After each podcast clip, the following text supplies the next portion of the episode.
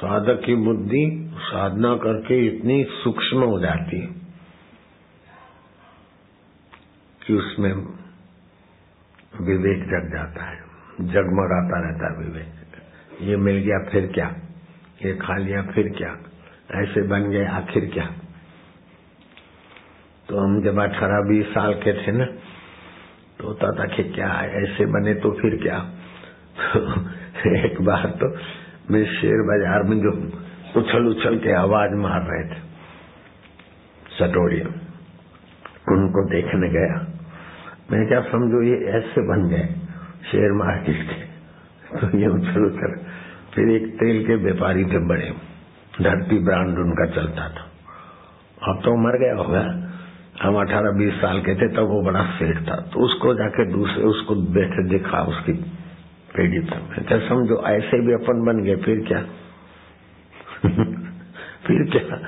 कुछ भी होता तो आखिर क्या? ये सवाल उठता था, ऐसा विवेक जगह दस, बारह साल के थे, दस, ग्यारह साल के तो पिताजी मर गए तो उनको कंधा देखे गए। तो उनको जलते हुए देखा कि देखो, आखिर ये। फिर उसी शमशान के पास में बच्चों का शमशान था, उसमें चले जाते थे। चुपचाप बैठते थे, बच्चों को गाड़ते थे, समझो हम अभी मर गए आठ, दस साल के तो इधर गाड़ेंगे और बड़े हो जाएँगे तो पिताजी को जलाए, उधर जलाएँगे, फिर क्या?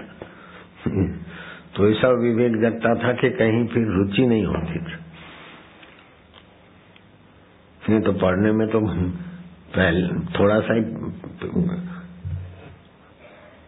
पहले नंबर में ही पास होते थे और थोड़ा सा ही लिखना पड़ता, ज़्यादा मेहनत भी नहीं करनी पड़ती। इन मीन तीन में पहले नंबर में ही पास होते थे। और कोई भी सवाल पूछे तो जवाब भी पैसे ही देते थे। दबंग। लेकिन आखिर ये सब पाकर क्या? तो एक बार गुरु जी ने भेज दिया हमको। रामायण वेदांत सम्मेलन, संत सम्मेलन। अच्छे शंकराचार्य ये वो सब आए थे, कानपुर में, आर्यनगर। आज से अड़तीस साल पहलेगा तो बोले, आपका डिग्री, अब डिग्री क्या क्या बोले, मैं तीन पढ़ा हूँ। तो वो तो ऐसा बोले नहीं, भाई, तीसरी पढ़े हुए आशाराम महाराज आपको सुनाएँगे। लीलाशाह जी के कृपा पात्र उनके शिष्य स्वामी जी लीलाशाह जी नहीं पधारे तो उनके शिष्य आए, आशाराम जी आपको सुनाएँगे, बस। तो मेरे को हुआ कि ये क्या, सब वेदांताचार्य, दर्शनाचार्य, फलानाचार्य तो मैं चला गया वेदांत का परीक्षा देने को। मैं क्या, ये डिग्री ले ले उसमें प्रस्थान त्रय होता है, गीता, उपनिषद और ब्रह्म सूत्र पे। व्याख्या होती है, सूक्ष्म होती है। शंकराचार्य जी की, व्यास जी की मलबाचार्य आदि आदि गीताएँ जो भी सुप्रसिद्ध विद्वान है उनकी। तो मैंने तो सारा शुरू किया। जब गीता के छठे अध्याय पर आया तो उसमें तो आचार्य की परीक्षा इक्वल एमए की परीक्षा होती। है तो तो मेरे लिए दाएँ हाथ का खेल था। एमए की डिग्री मिलना। आचार्य में पास हो जाता।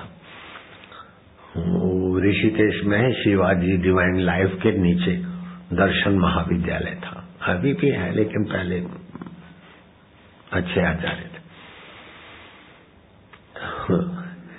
कुछ दिन तो हम रहे, पढ़े। जब वो व्याख्या करे तो फिर हम लोगों से पूछे तो जो हम दो तीन विद्यार्थी पाँच थे, आचार्य के विद्यार्थी लोग व्याख्या करे उससे मेरी व्याख्या तेज होती थी। तो आचार्य ने कहा तुम पहले आचार्य कहीं किए हुए हो क्या? मैं क्या किया हुआ नहीं। उसको मैंने नहीं बताया था तीसरी पढ़ा मैं क्या आचार्य पहले नहीं किया है अभी उन्होंने आपने तो अच्छी व्याख्या। तो पास में फिर गंगा जी थी। हाँ, अभी भी वहीं से गंगा बन उधर एक साधु आके चुपचाप बैठा रहता था। पहले एमबीबीएस किया था, फिर साधु बन गया और उसकी स्थिति अच्छी थी। तो मैं भी गंगा किनारे बैठता, वो भी बैठते तो एक दूसरे से बात हुई तो थोड़ी मित्रता हो गई। तो ऐसे करते करते तो आप इधर कहाँ ठहरे? मैं क्या, दर्शन विद्यालय, महाविद्यालय में। क्यों? मैं क्या, मुझे आचार्य की डिग्री लेनी है? इसीलिए जरा थोड़ा करते हैं। अच्छा अभी इतना पाने के बाद, इतना पाने के बाद शब्द कुछ दूसरे थे। अभी आपको डिग्री लेना बाकी है। तो मेरे को लगा, डिग्री की ज़रूरत तो नहीं है, लेकिन ये सम्मेलनों में लोग डिग्रियों की जरा, मैंने कहा, ले ले ऐसा कुछ अच्छा अच्छा। ठीक है। खूब हंसे उन्होंने। मैं भी हंसा, ले लो डिग्री।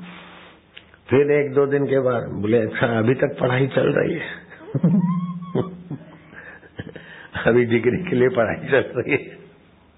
मैं क्या बस पूरी हो गई हम नहीं जाते। बात तो सच्ची है, डिग्री विग्री क्या? जब वो आत्मविश्रांति मिली तो डिग्रियों की कोई कीमत ही नहीं है। लेकिन थोड़ी थी बुद्धि में बचकानी तो लगे तो साधु के द्वारा भगवान ने सावधान कर दिया। मैं नहीं जाते। नहीं तो वेदांताचार्य लिखते अशाम बापू वेदांताचार्य। ही मानते बुद्धि की मंदता से ही। मानते आप अपने को कुछ भी मान लो। बुद्धि की कमज़ोरी। जब कुछ मान कर, कुछ माने हुए हो तो नींद नहीं आएगी। सारी मान्यता भूलते हो तो नींद आती। क्या ख्याल है? सत्य में कोई भी मान्यता की वैल्यू नहीं है। कोई भी मान्यता का महत्व नहीं।